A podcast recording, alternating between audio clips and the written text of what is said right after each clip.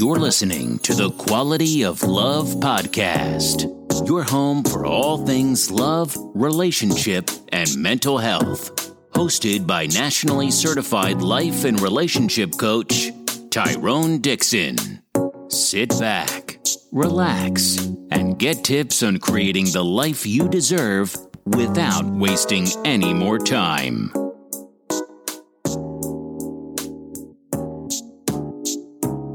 Welcome to the Quality of Love podcast. I'm your host, Tyrone Dixon, nationally certified life and relationship coach, husband, father to two beautiful princesses, and C E O and founder of Arosu Concrete Consulting. Thank you guys for taking the time out to listen in with us tonight. We really appreciate it. Tonight, we got another love nugget coming your guys' way, and this love nugget centers around your long-term relationship prospects, right? So this is just a really, really quick six question answer kind of thing that I developed a little while back that you can check into to see where you are in your relationship and the long-term prospects of your relationship. And if you're in a, involved with someone who you really have an opportunity to have some longevity with, or if you may be in, in trouble and see those kind of red flags so you can be proactive in rec- working on the unconditional acceptance portion of your relationship. All right. So the first question that I want you to ask yourself to determine your long-term compatibility in your relationship is, are you and your partner still physically attracted to each other, right? So do you guys still have that physical attraction that you once held in your relationship? Is it still flowing strong, or are you looking at your partner as someone who may be undesirable? The second question that I want you to ask is, does your partner make you feel very appealing, right? So again, very similar to that first question. Um, do you feel like your partner's like, yeah, I'm proud to have him or her as my partner, and it's it's a pleasure to have them as a partner? Or is it feel like more of a burden, right? Do you feel like you're more of a burden and your partner isn't someone that tells you you're attractive all the time and tells you tells you that you're visually appealing? The third question that I want you guys to ask yourself is, do you and your partner still touch, kiss, and feel on one another? As I've stated in previous episodes, touch is one of the mainstays and one of the, the main building blocks when we talk about long-term relationships. You have to want to touch your partner. You have to want to physically be involved with your partner um, in order to make them feel comfortable and make them feel uh, comfort- vulnerable. Uh, or allow them, I should say, to feel vulnerable within your presence.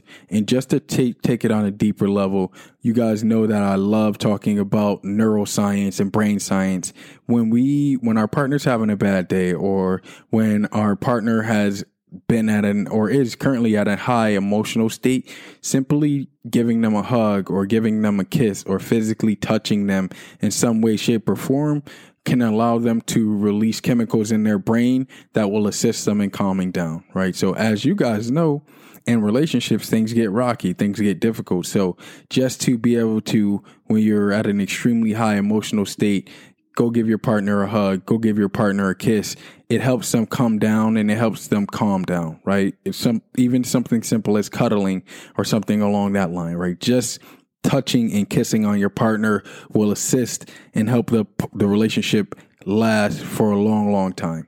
The fourth question that I want you guys to ask yourself is, do you look forward to having sex with your partner? Right, you guys have heard me say this on this show plenty of times.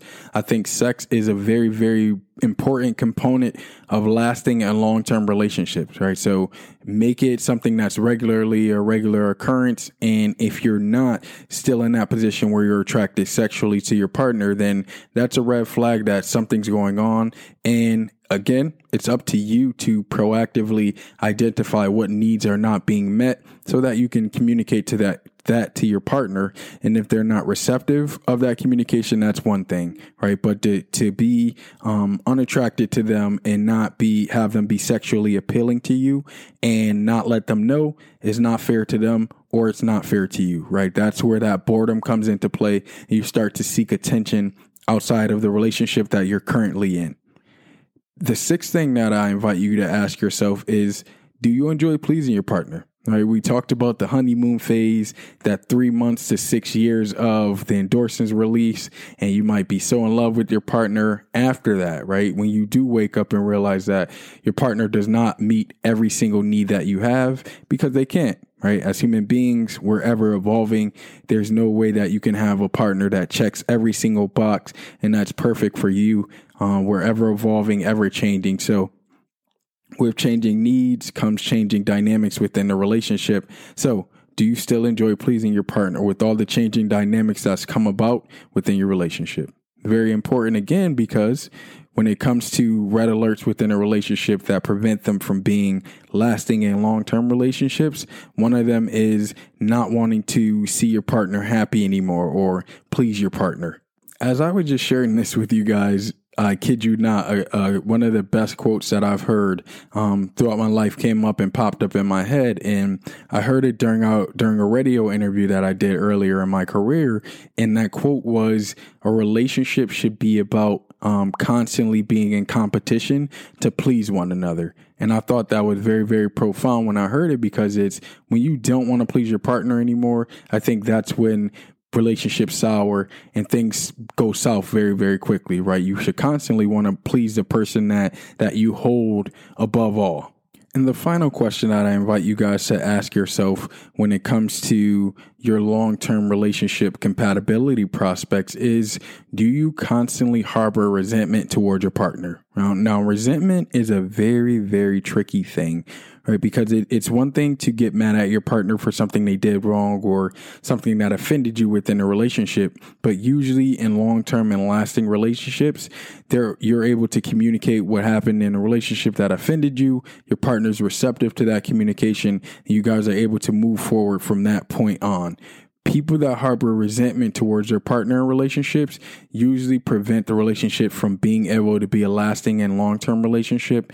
And I want you guys to know that resentment is not always necessarily a bad thing, right? There, sometimes your partner does things like, we talk about cheating, does something, something like cheating, and it's hard to not feel resentment towards them for um, kind of stabbing you in the back and and betraying the trust that you put into them and that you put into the relationship. So it's it's hard not to feel resentment in those situations. So resentment is not always bad um, for you to feel in cases. Resentment is bad, though, when you harbor it, but you still stay in a relationship, right? Because that hinders the long-term prospects of that relationship, like just as much as lying or mistrust would do, right? No matter how far you guys go, you'll still feel that resentment and you'll still harbor that resentment towards your partner. All right. So that's all I have for you guys tonight. Just a quick way to assess the long-term prospects of your relationship and your long-term compatibility prospects as well. Right. If you guys have any questions, remember you guys can hit us up at T Q L P twenty at gmail dot com. Once again, that email address is T Q L P twenty at gmail dot com. We'll be, be sure to get you guys on our big Wednesday episode for that Q and A. Remember, that's always anonymous for our new audience out there. We won't be putting your business out to the public or anything like that. Or you guys are more than welcome to hit us up on our Facebook page, The Quality of Love Podcast. Remember, guys, as always, the quality of love and relationships that you have in your life will determine the quality of your life. Peace and love.